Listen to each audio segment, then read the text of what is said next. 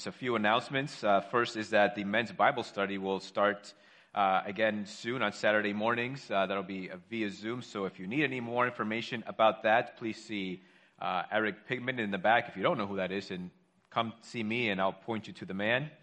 Uh, also, just want to remind you that we have the uh, in the back wall the resources. Those are free resources out there. So whether you've seen them or your first time here, feel free to grab something if you like.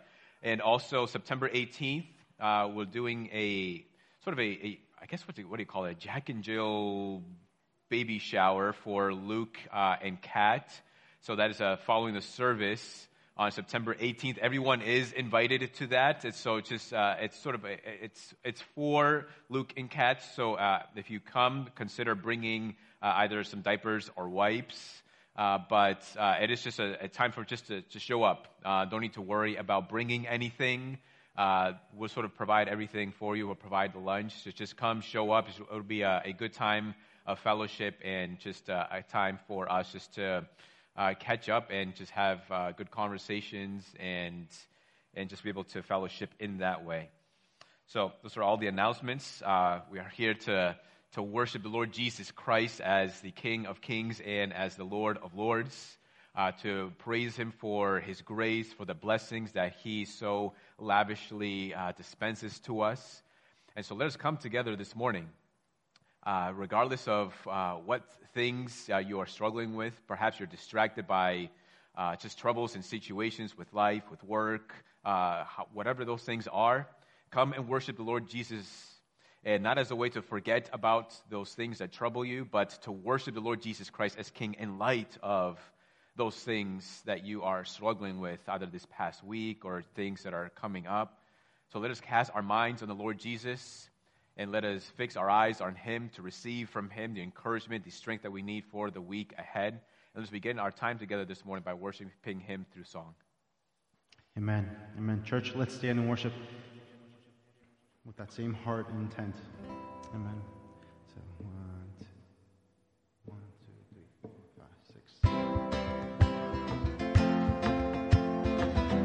Together. Let the glory of the Lord. Let the glory of the Lord forever be our joy. May redemption be the theme of our song. For by grace we have been saved, and by grace we shall proclaim to the corners of the earth Christ is come. And let the nations be glad, let the people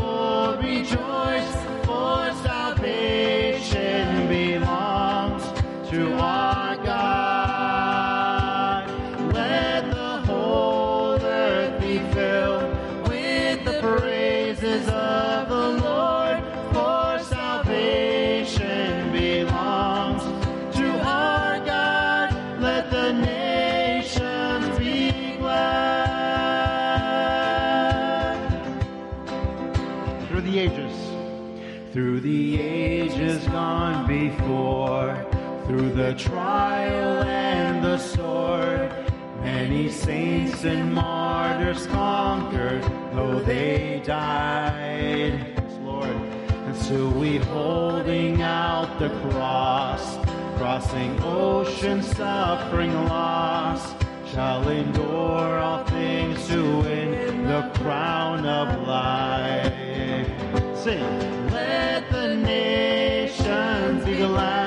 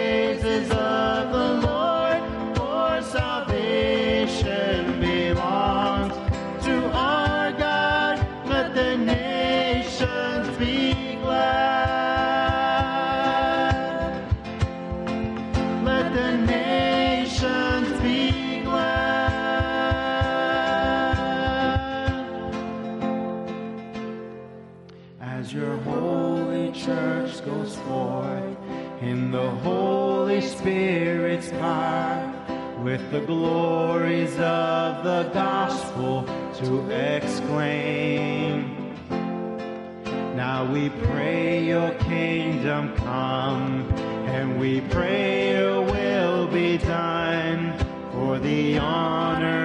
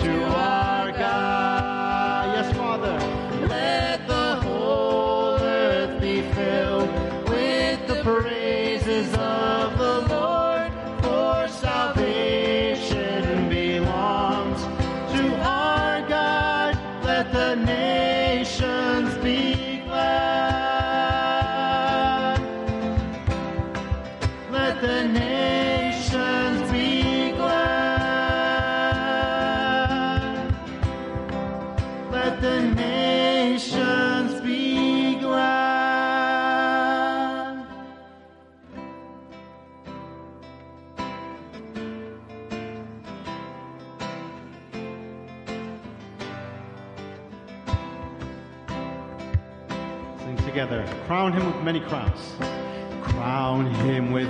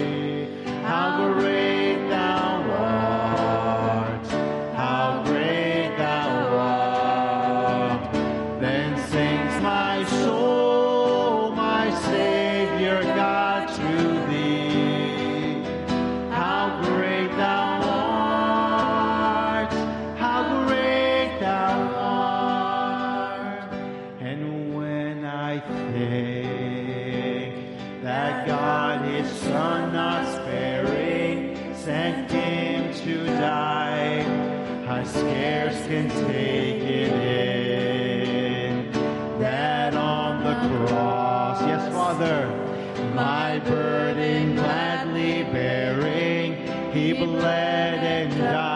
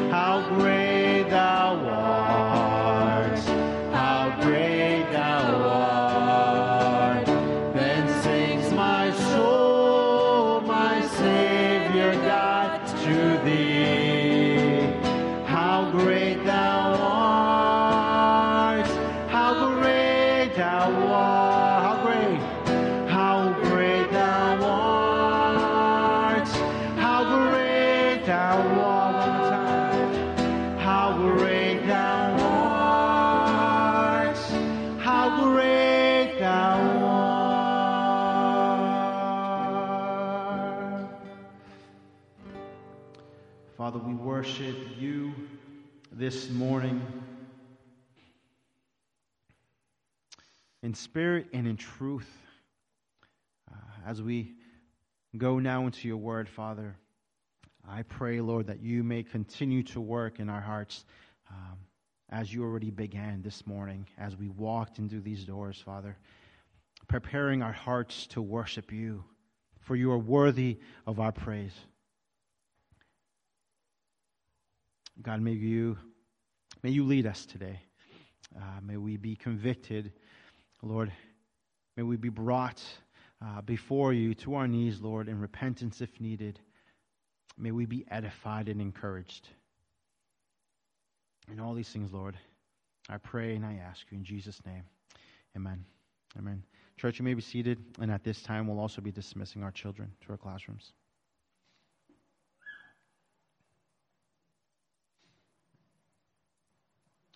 Man, I'm going to read to us from Revelation chapter 5, verses 11 to 13, and then we'll, we'll pray.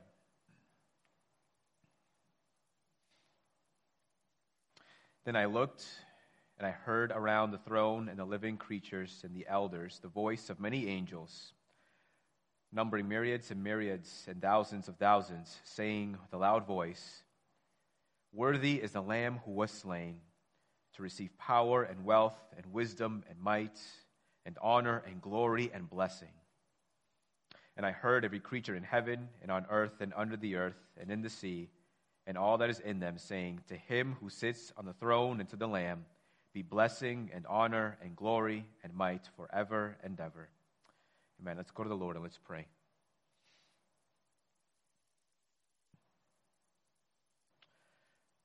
Lord, we we fill concert halls. We list, we we fill up stadiums to celebrate, uh, to to rejoice at music we enjoy, or to see the our favorite team play. and those stadiums are filled with many people. Lord, as we think about this passage in Revelation, Lord, the, the stadium of man is tiny in comparison to the stadium of heaven that is filled with angels proclaiming, Worthy is the Lamb who was slain to receive power and wealth and wisdom and might and honor and glory and blessing forever and ever.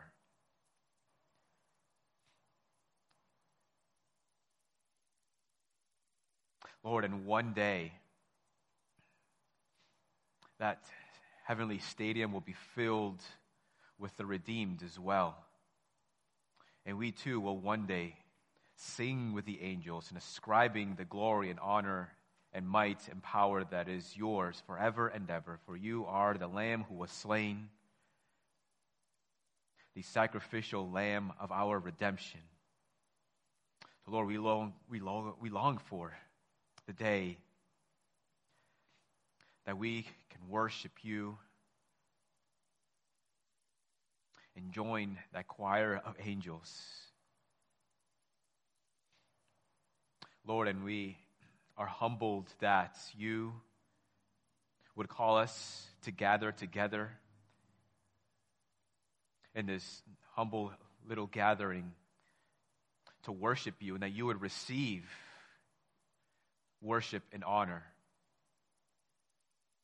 Lord, and as your people, we come before you this morning also in the confession of our sins. Lord, worship shows what we value and what we treasure.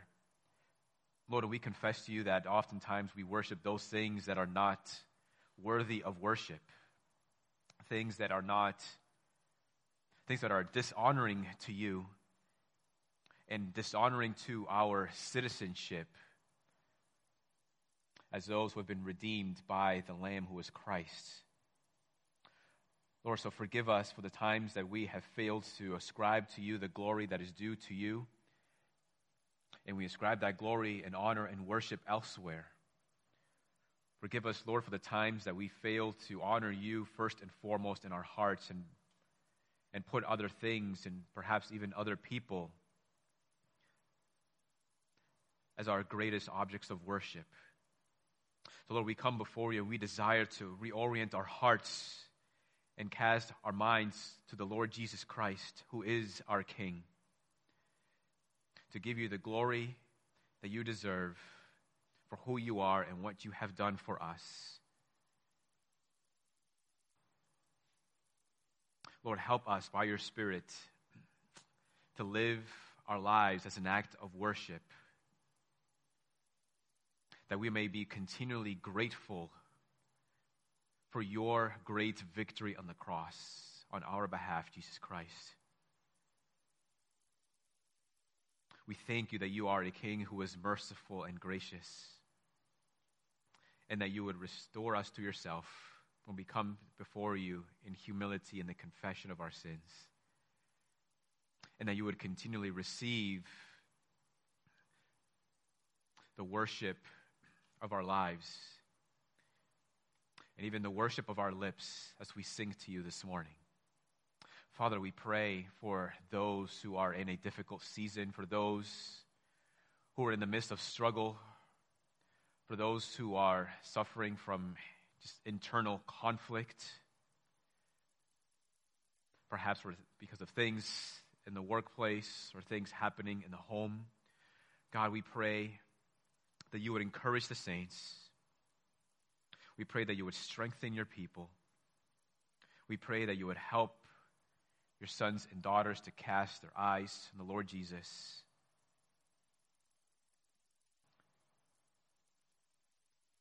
And that you would renew in them hope, confidence, security, and peace. We pray that you would alleviate the stress of the afflicted, that you would comfort the suffering, and you would grant relief to those who are in the season of trial. Lord, we pray for, for Amy Marie. We pray, Father, that as, as she begins this new school year, that she would continue to cast her eyes on the Lord Jesus, that you would calm any anxiety that's in her heart. Father, we pray that she would live in light of the victory of Jesus Christ on the cross and that she would continue to draw near to the Lord Jesus. We pray, Lord, for her kids, and that we pray that you would be with them and protect them. And we pray, God, that you would also draw them to Jesus and that they would submit their lives to you as their king. We pray for Lloyd and Cindy as they travel to see family. We pray that you would protect them and we pray that you would restore their health, Lord. And with regards to their health, Lord, help them, Lord, to improve their health. Lord, even the Apostle Paul said that bodily training is of some value, but certainly not as valuable as godliness. Father, we pray that as they pursue godliness in the Lord, that they would also discipline themselves, Lord, so that they might work to improve their physical health, Lord. We pray, God, for the salvation of their parents. We pray for salvation of their grandchildren. God, we pray for the restoration of broken marriages, Lord, and their family. God, we pray that you would draw people to Christ. We pray, Lord, that they would know the Lord Jesus. Even as they go and see family, God, that you would provide opportunities to share the gospel of Christ, that you would give them the boldness the winsomeness to declare Christ.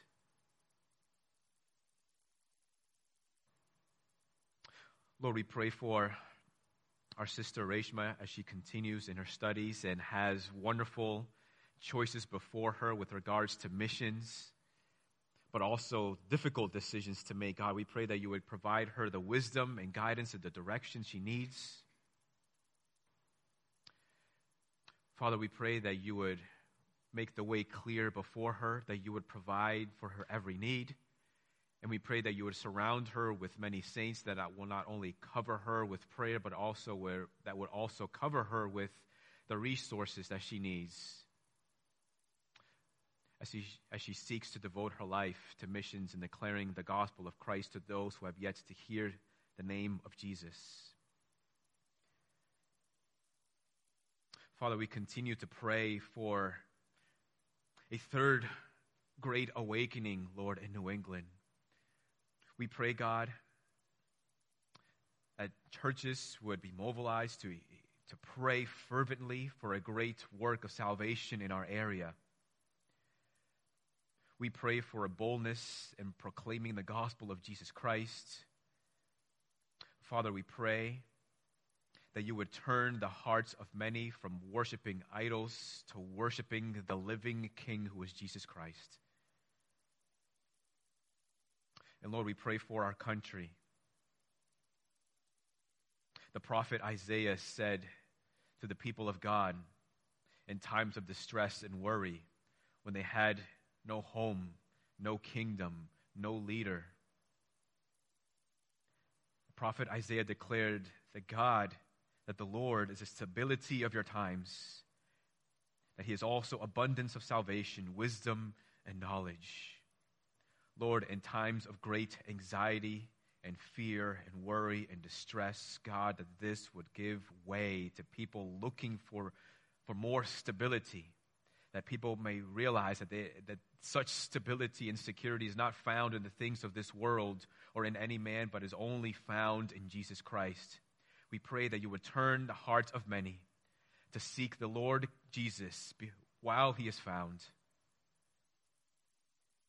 that they might give their lives in surrender to the King of Kings.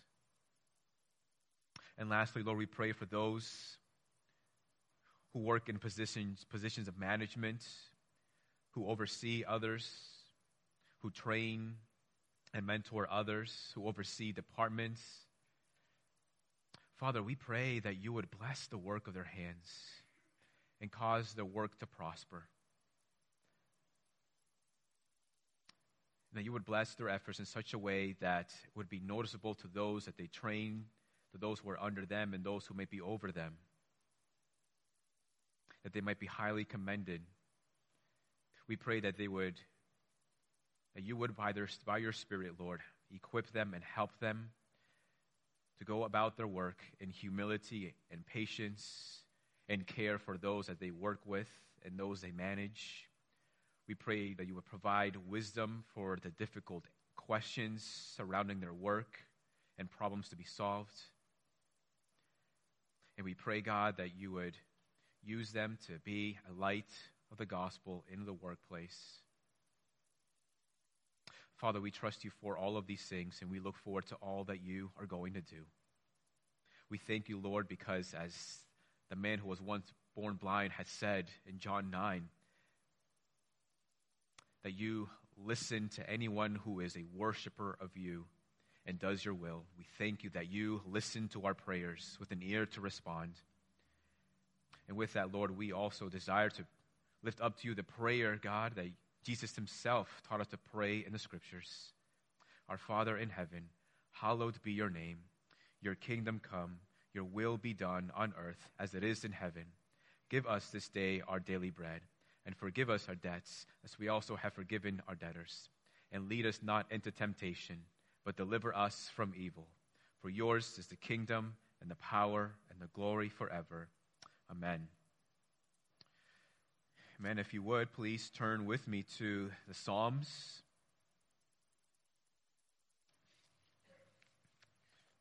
We are in Psalm 21.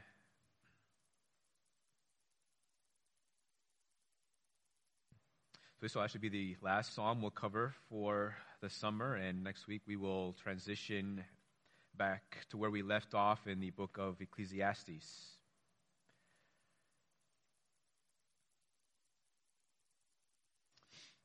It's hard to believe that we are, that summer is coming to an end. So, Psalm 21 this morning, picking it up in verse 1. O Lord, in your strength the king rejoices, and in your salvation how greatly he exults. You have given him his heart's desire and have not withheld the request of his lips. For you meet him with rich blessings. You set a crown of fine gold upon his head. He asked life of you, you gave it to him, length of days forever and ever. His glory is great through your salvation. Splendor and majesty you bestow on him. For you make him most blessed forever. You make him glad with the joy of your presence. For the king trusts in the Lord, and through the steadfast love of the Most High he shall not be moved. Your hand will find out all your enemies. Your right hand will find out those who, who hate you. You will make them as a blazing oven when you appear. The Lord will swallow them up in his wrath, and fire will consume them. You will destroy their descendants from the earth, and their offspring from among the children of man. Though they plan evil against you, though they devise mischief, they will not succeed. For you will put them to flight. You will aim at their faces with your bows. Be exalted, O Lord, in your strength. We will sing and praise your power. This is the word of the Lord. Lord, we desire to, to praise you for your strength and for your power. Lord, as we turn our minds and our hearts to your word, we pray that by your Spirit you would cause our hearts to sing of the victory of the King. May we rejoice in his blessings. We pray these things in Jesus' name. Amen. I can't imagine how agonizing the wait must be to be a people who know that the king and the soldiers have gone out to war. As you wait to find out the news, what's the status? Is it over? Who's won the battle? Or I can't even imagine what it's like to be a parent who has a child who's gone off to war, waiting to hear if a child is okay or is returning home. And in turn, I can't imagine the kind of relief to hear the news the king is victorious, that the people have vanquished the foe, and the people are returning back. Can't imagine the great relief of a parent to know that their son is coming back home from war and he's okay. Last week, we took a look at Psalm 20 and Psalm 20 most likely being a, a song or a prayer of the congregation on the eve of battle. When the people or the soldiers and the king are about to go to war, the king brings the sacrifices administered by the priests, and the congregation surrounds the king and lift up these prayers to God God, save the king. And then Psalm 20 then gives way to Psalm 21, also a royal psalm, and where we see that the prayers of God have been answered. And so, as we look at Psalm 21, I want to look at it through three different lenses. One is sort of the, the contextual lens, considering the passage on its own. Second, considering it through the lens of Christ. And then, thirdly, considering it as the church of the body of Christ. So, the outline is very simple lens one, lens two, lens three. Very creative, I know. So, first lens. Psalm 20, we have the prayers of the people on behalf of the king. May he protect you. May he send you help, give you support. May he, God, remember all your offerings and regard your, with favor your burnt offerings. May he grant you your heart's desire and fulfill all your petitions. May we shout for joy over your salvation. May the Lord fulfill all the king's petitions. And then we see that the Lord has been gracious and has given the king his heart's desire. And the king in the heart and with his lips, there's been a consistency, there's been a harmony that he's not thinking one thing or desires of one thing but praying another but there's a consistency of his heart and his lips as he lifts up his requests to the Lord, desiring to honor him. And God saw into the heart of the king and gave him his heart's desire, which his victory, not just for his own sake, but for the sake of God's people. In Deuteronomy 17, 15, and 16, I won't read the passage to you, but there's, there is there some words with regards to the king that God, that chooses the king for his people, but he's also not to have too many horses. The reason being because if he has too many horses, then he might, be tend, he might tend to trust in the might of his forces instead of trusting in God. And what we see is that the king has been favored by God and has answered his request because ultimately he has trusted in the might of his God instead of the might of his own soldiers or the might of his own hands. In addition to that, God has visited the king with blessings. You meet him with rich blessings, it says. It kind of gives the picture of God welcoming the king back into the kingdom. Not that God had abandoned the king as he went out to war, but God was with him and fought with the king and fought with or for the king. But God is also there to welcome the king and the people and the soldiers home. And he visits the king with horizontal material blessings, blesses him richly, and he gives him a crown, which is an assurance of God's favor. For the king represents not only the people, but the king represents God. Because God tethers himself to the life of the king, the king of his own choosing. In addition to giving him material blessings, he gave him life. The king asked life of you, and you gave it to him.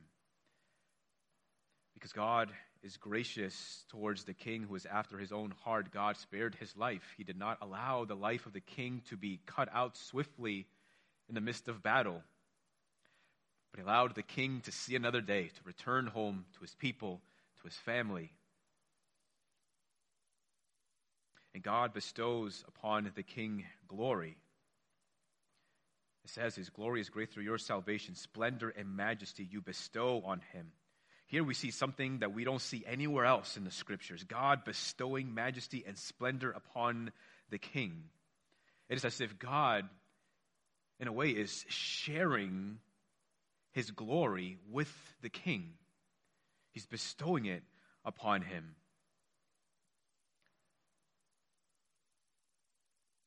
And there's more. It says, For you making most blessed forever. You make him glad with the joy of your presence. So the king rejoices.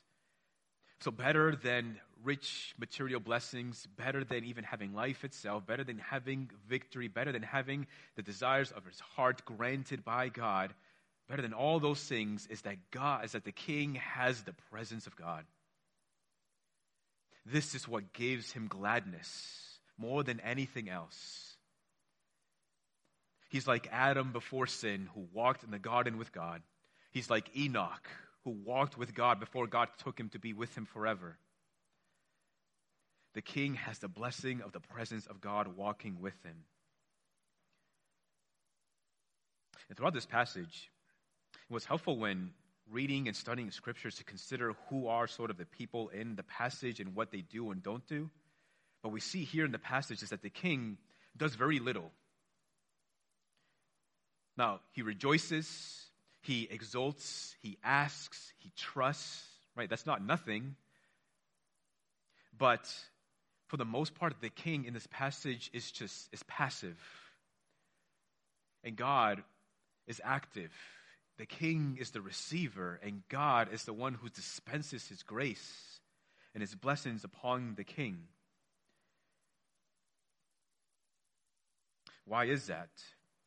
Verse 7 says, For the king trusts in the Lord, and through the steadfast love of the Most High, he shall not be moved.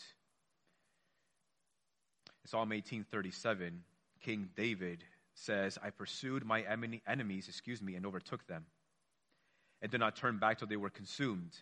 I thrust them through so that they were not able to rise. They fell under my feet. For you equipped me with strength for the battle. You made those who rise against me sink under me. David says, I pursued my enemies. I overtook them. They did not, I did not turn back. I thrust them through. They were not able to rise. They fell under my feet. And he says, Why was this so? Because God equipped him with strength. God is the one who provides for the one who trusts in him. The king trusted in the Lord and the steadfast love of God, which points to the covenant faithfulness of God, remained with the king and prospered the way before him. And he makes it so that he is not moved, firmly planted in the ground, so that he is not shaken. God has made his king like the shepherd's tree that you find in the Kalahari desert. It grows up to, can grow up to about 33 feet tall, which is pretty, not that it's tall, but there are many trees in the world that grow taller than that but its roots dig deep into the ground. In fact, it's been discovered that one shepherd's tree had actually roots that dig deep about 230 feet into the ground. The king is made like this tree with these roots dug deep hundreds of feet into the ground so that he is never shaken because he has the covenant faithfulness of God, because he trusts in his God. And the passage then turns to the enemies. It's difficult to figure out who the subject is in the passage when it says, Your hand will find out your enemies, you will make them as a blazing oven. Is it talking about the king or is it talking about God? It's pretty obscure, but perhaps it's intentionally so. Because if the king is represented by God and God tethers himself to the king in covenant faithfulness, then the enemies of the king are the enemies of God. The enemies of God are the, also the enemies of his king. It tells us that all the enemies of the king or the enemies of, righteous, of righteousness will be found. None will be able to hide, but God will see them and he will find them and he will set them ablaze in a fiery oven. They will be consumed by the wrath of God. Not only that, but there will be no lasting remnant. They will not have offspring or descendants who will also hate God, but their name will be blotted out from the, from the face of the earth. Whatever plans they devise will come to nothing because God is with his king. what we see in these two Psalms, these royal Psalms, Psalm 20, Psalm 21, something we learn is that the strength of every battle and every conflict that is waged is found not in the might of the king or not in the might of soldiers, but the strength of every battle is determined upon trust. Trust is what determines the outcome of every battle. And we see that because the king trusted in the Lord, he came out victorious. And the psalm concludes with a praise.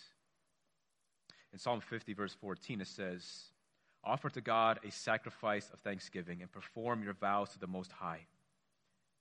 And call upon me in the day of trouble. I will deliver you, and you shall glorify me we see here and also in the psalm as well that the ultimate aim of deliverance is for the glory of God. The king trusts in the Lord. We trust in the Lord. We offer up our prayers unto God. Right? And if God sees fit to answer our prayers, he does so because he is good, because he is gracious, in order to answer, in order to provide, in order to deliver us. But ultimately, it is for the glory of God, so that we may then respond by praising God and giving Him glory. So, as we consider the Psalms, even as we consider the scriptures themselves and we continue to read of the history of God's continuing faithfulness with His people, deliverance time and time and time again, this should also cause our hearts to rejoice and celebrate for the deliverance that God provides for His people. Researchers and data analysts and finance experts might analyze the past in order to determine how things will be in the present and even how things might turn out in the near future. So, we, as careful students of the Word of God, we consider what the Scriptures say, and what we see is that God has always had this pattern of faithfulness in delivering His people, and that gives us confidence today that God will continue in that pattern, for He is the same yesterday, today, and forever.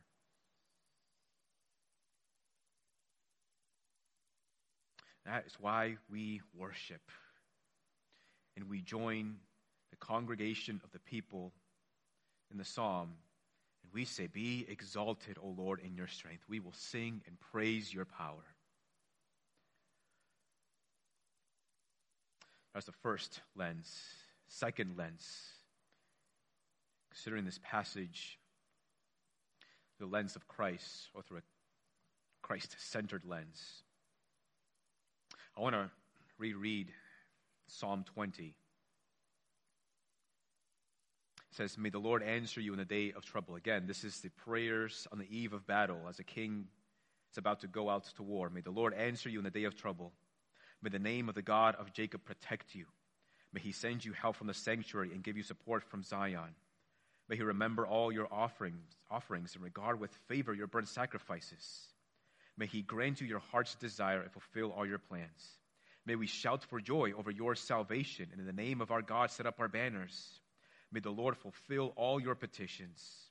Now I know that the Lord saves his anointed. he will answer him from his holy heaven with the saving might of his right hand. Some trust in chariots and some in horses, but we trust in the name of the Lord our God. They collapse and fall, but we rise and stand upright. O Lord, save the king. May he answer us when we call.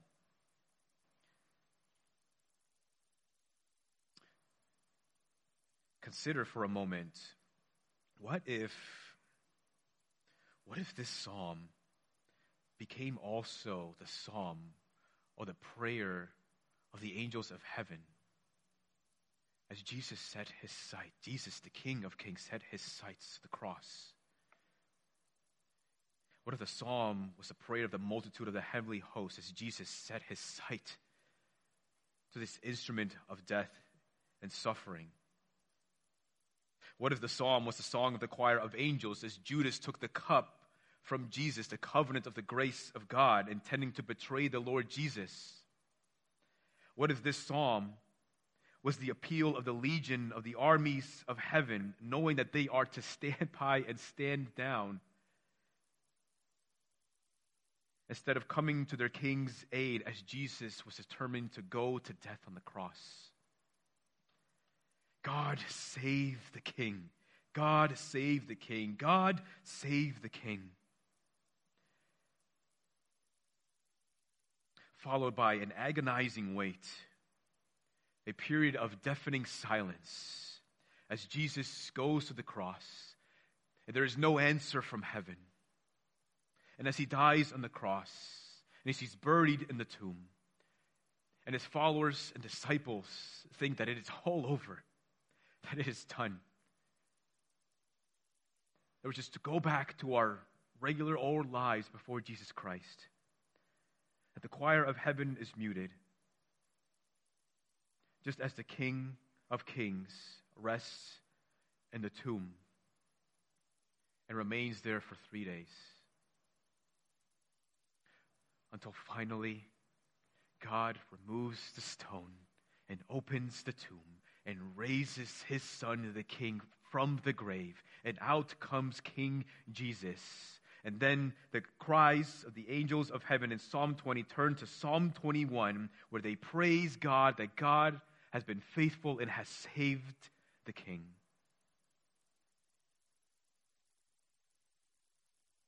Praise God that the pleas of Psalm 20 gives way to the jubilation of Psalm 21 as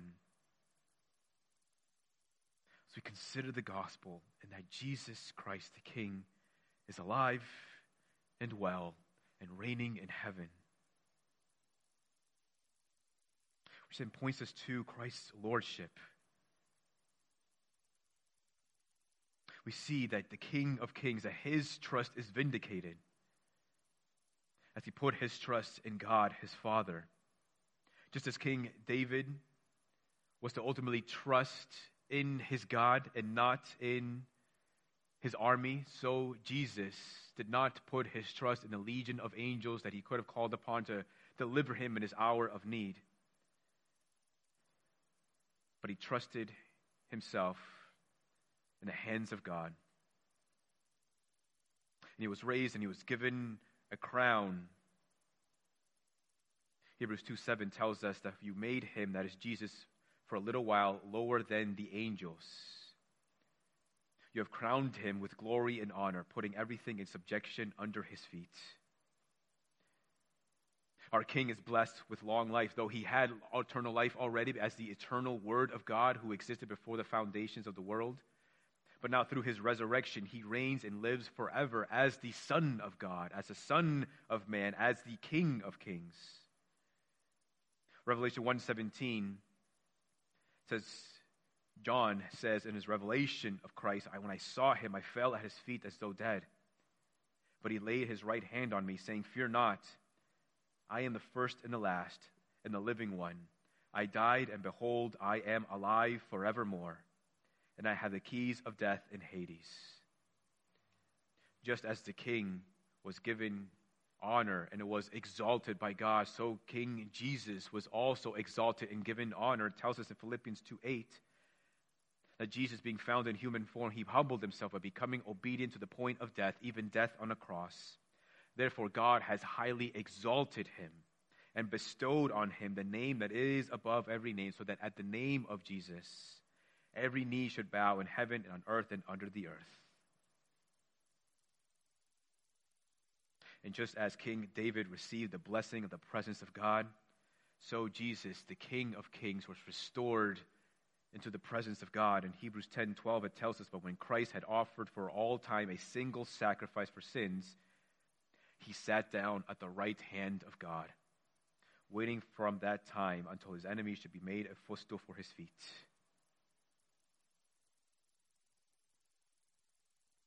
And the enemies of King Jesus will be made to bow. I said earlier that the outcome in the scriptures, the outcome of every battle is determined by trust, trust in the Lord. So Jesus had to brandish the weapon of trust as he went to the cross and died on the cross. See, because Jesus also came into the world as king to wage his own warfare against sin, against the world, against the flesh, against the devil.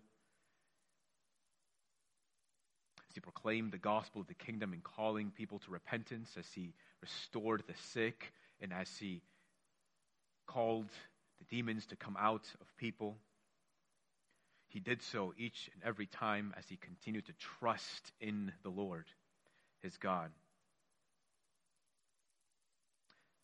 But the scriptures also tell us that a time is coming when the trust will not be the king's weapon of choice, but instead his weapon of choice will be a sword.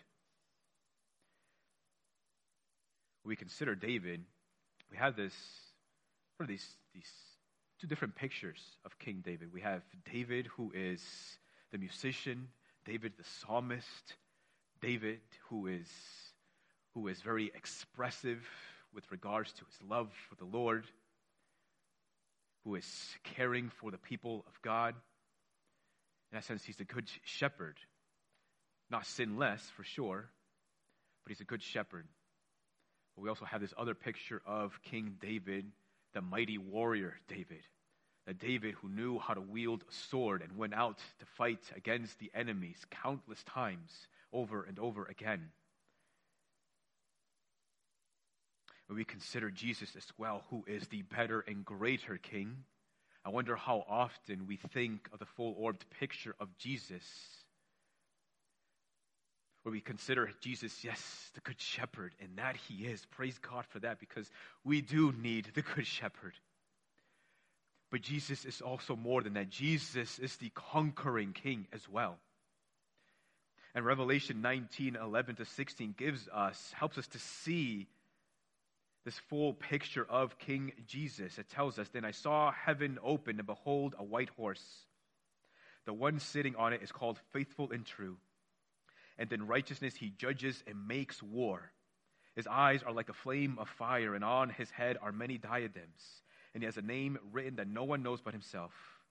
He is clothed in a robe dipped in blood, and the name by which he is called is the Word of God and the armies of heaven, arrayed in fine linen, white and pure, were following him on white horses.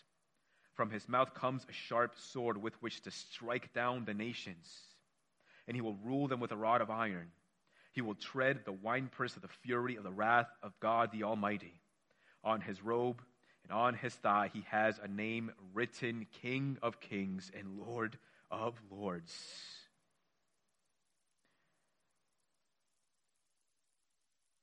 We have a different picture here, don't we?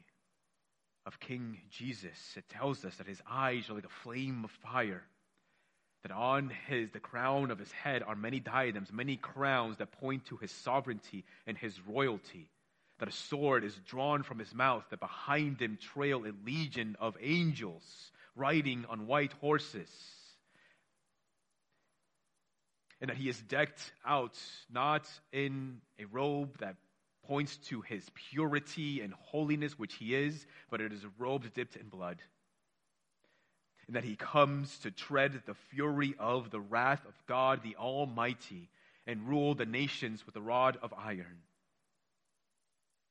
Hebrews 1:13 tells us or says concerning Jesus, Sit at my right hand until I make your enemies a footstool for your feet. The enemies of Jesus Christ will be his footstool. Christ Jesus will rest his feet on the back of his enemies.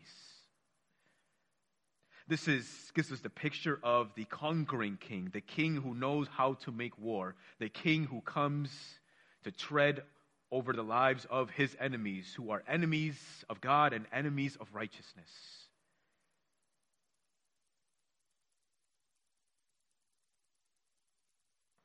So we praise Christ.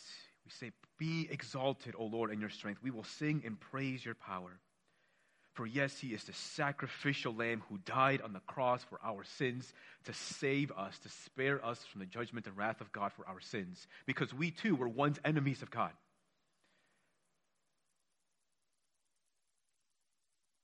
But he has saved us and made us citizens of heaven and reconciled us to God. And we praise him because he is the good shepherd of the sheep. When we taste the bitterness of affliction, when we get a taste of the sourness of sin, when we get a whiff of the stench of the worldliness of the world, let us cast our minds to the cross of Jesus Christ. And from Christ draw forth sweetness and worship the Lamb who was slain. But let us not only worship Jesus Christ as the Good Shepherd and as the Lamb who was slain for our sins, but let us also worship Jesus Christ as the King, as the conquering King. Because as sin and death continue to reign, as evil continues to prosper and spread in the world, what we also need, in addition to having a good shepherd king, what we also need is a man of war. We need a king who also knows how to fight and wage warfare. We need a powerful king. As the enemies of the bride of Christ multiply, we need the king mounted on the white horse to smite them with the fury of the wrath of God. As the lions of the devil continue to roar at us and threaten us in the midst of affliction, we need the lion of the tribe of Judah, whose roar makes the lions of the devil cower in fear. The Herculean might of the King of Kings is greater than the might of all the kings of the nations put together. And that is the kind of king that we need.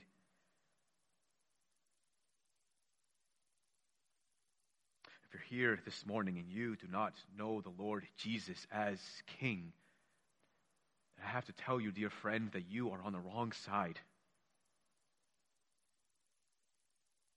That right now you are considered to be an enemy of the King of Kings. And if you do not turn to the Lord Jesus as King, then one day your back will be a resting place for his feet. So place your faith upon the Lord Jesus Christ as King.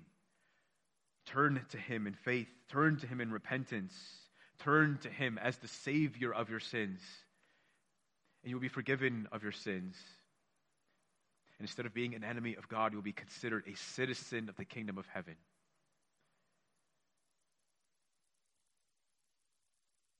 And with Jesus Christ as our King.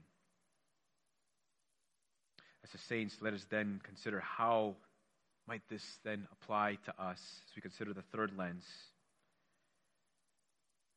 Well, we, before we consider how exactly this deals with us and how we might go about applying this to us, consider something. King David and his men were required to prepare for battle and go out to battle and fight the battle while trusting in God. And when they returned in victory, the people shared in the blessings of that victory. The blessings of the king became the blessings of the people. Jesus had a legion of angels at his disposal that he could have called upon at any moment, but he did not. His disciples could have come to his aid. Even Peter drew out his sword, but Jesus told him to put back his sword as he continued to put his trust in God the Father.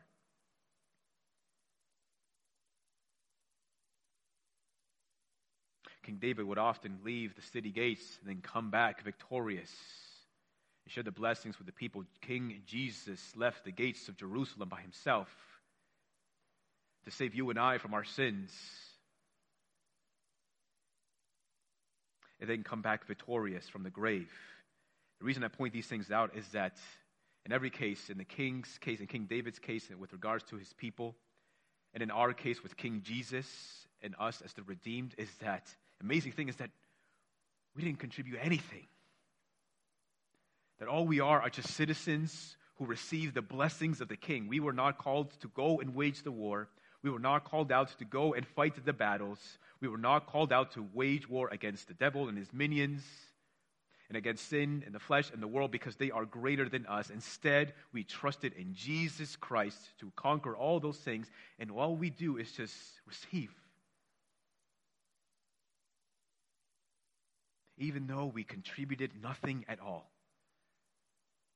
Actually, if you want to be technical about it, Jonathan Edwards would say that you and I contribute nothing to our salvation but the sin that made it necessary. But other than that, you and I contributed nothing else. We share in the blessings of the king.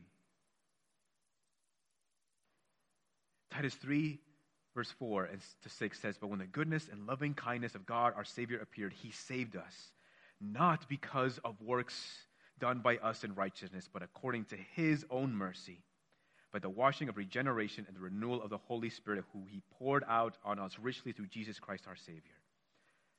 But even our good works don't contribute anything to the blessings that God richly gives to us through Jesus Christ.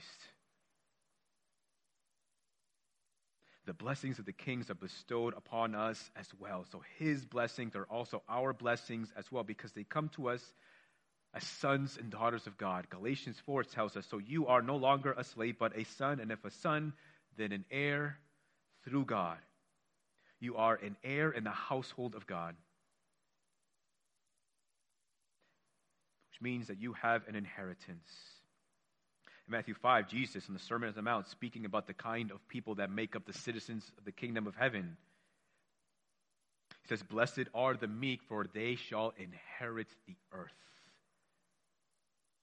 Right? This is the blessing of God's people who share in the blessings of the king, that they will one day inherit the earth. Matthew 25, 34 says, Then the king will say to those on his right, Come, you who are blessed by my Father, inherit the kingdom prepared for you from the foundation of the world.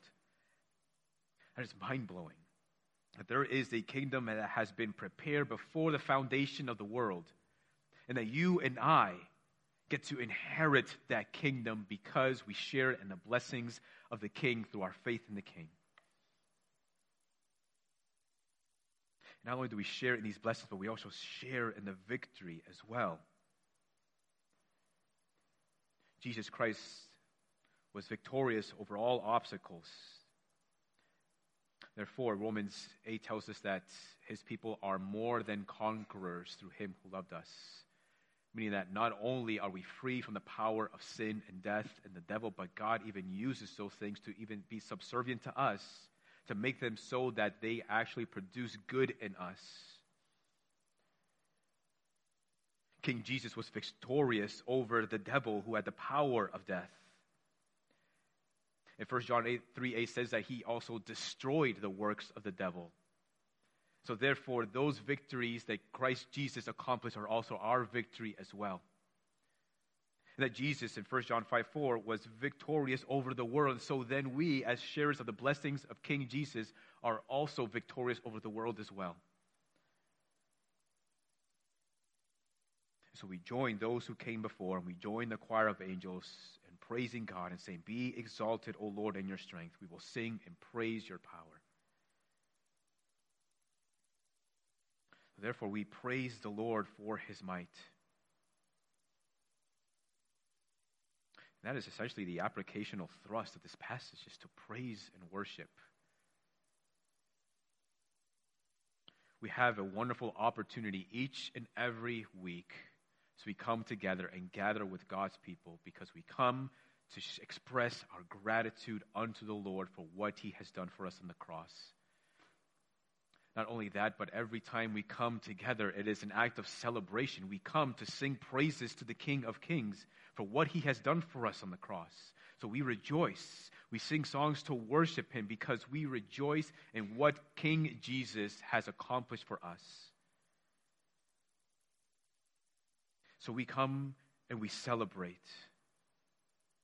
And even the things that we struggle with in life, even the sins that continue to plague us, we worship King Jesus and we celebrate in light of those things, not as a way to forget about those things, but we worship King Jesus as a reminder to us that King Jesus is on our side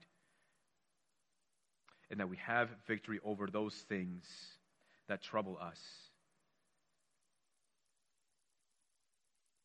We pour ourselves out in celebration of the victory of Jesus Christ. And even as we pour ourselves out, we in turn receive. We receive strength, we receive encouragement, we receive joy in Jesus Christ.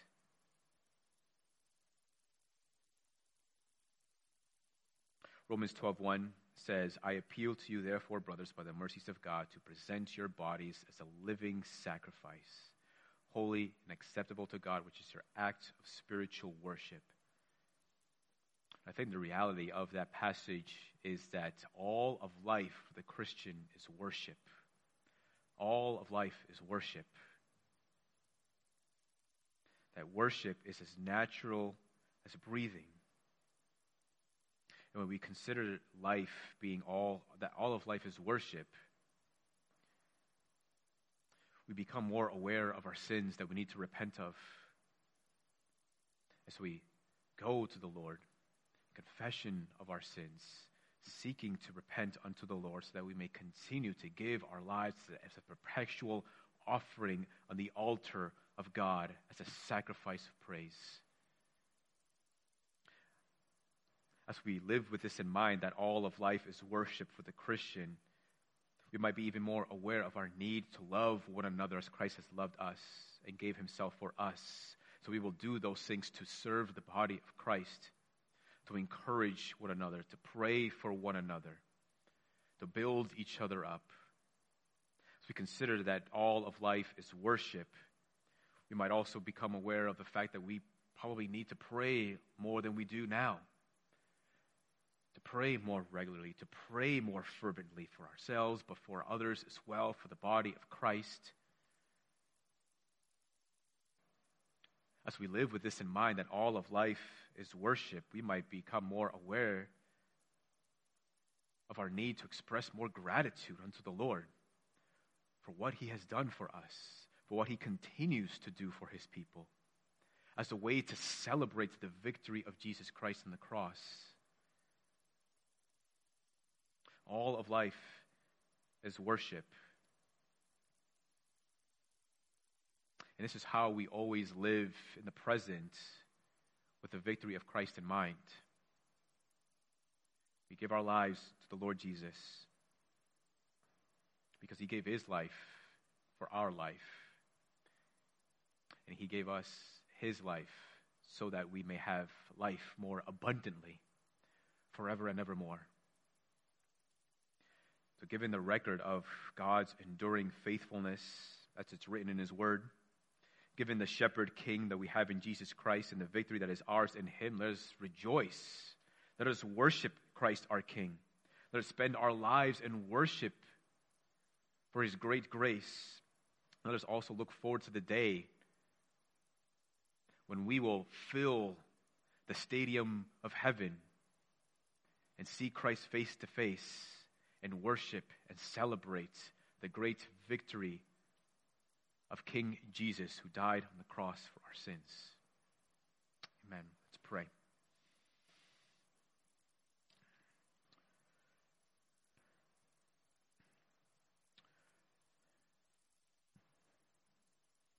Lord Jesus, there is no other king like you. That you would take those who were once enemies of God and make them sons and daughters. In a way that no one would ever expect or assume, in a way that is even scandalous for many people in the world.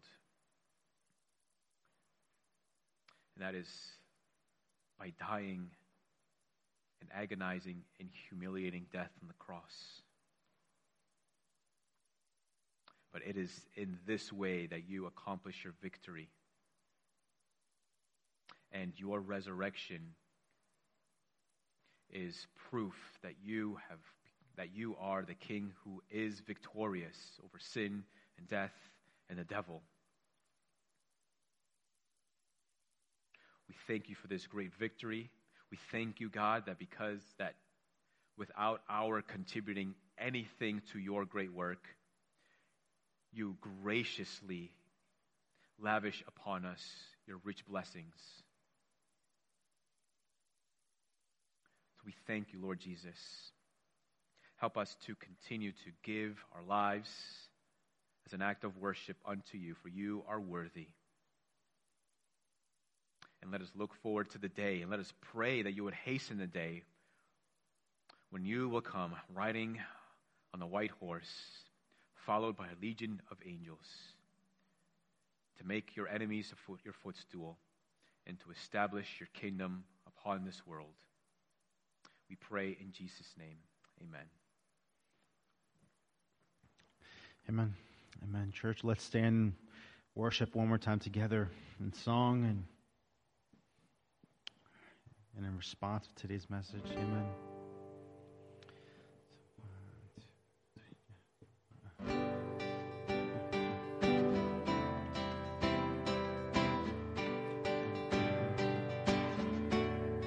Sing together. Joyful, joyful, we adore thee,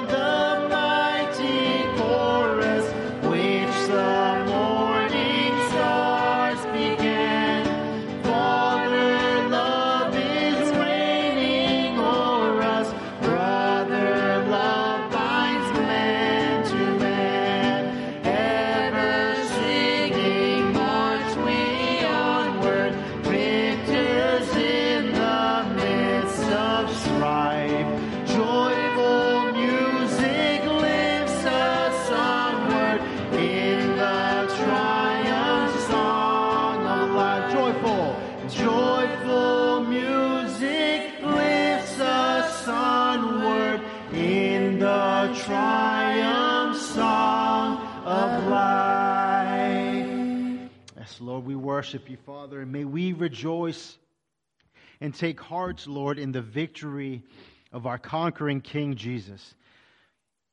Father, may we worship our King who has saved us from the wrath of God in the sting of death. And praise God for our King Jesus. Praise God for Jesus and the victory that we share with him. What a joy to be blessed by the work of the cross, Lord. Father, we praise you and we worship your name alone, Lord. Our King of kings, Lord, and Lord of lords, Jesus. Amen. I would like to finish today with a doxology and a, and a verse as well. Praise God from whom all blessings flow.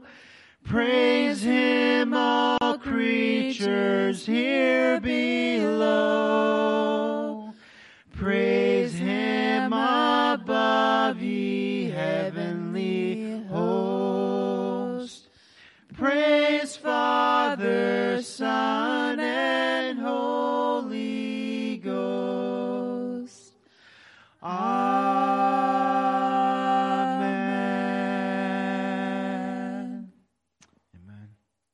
To the King of the ages, immortal, invisible, the only God, be honor and glory forever and ever. Amen. Church, God bless you. You are dismissed.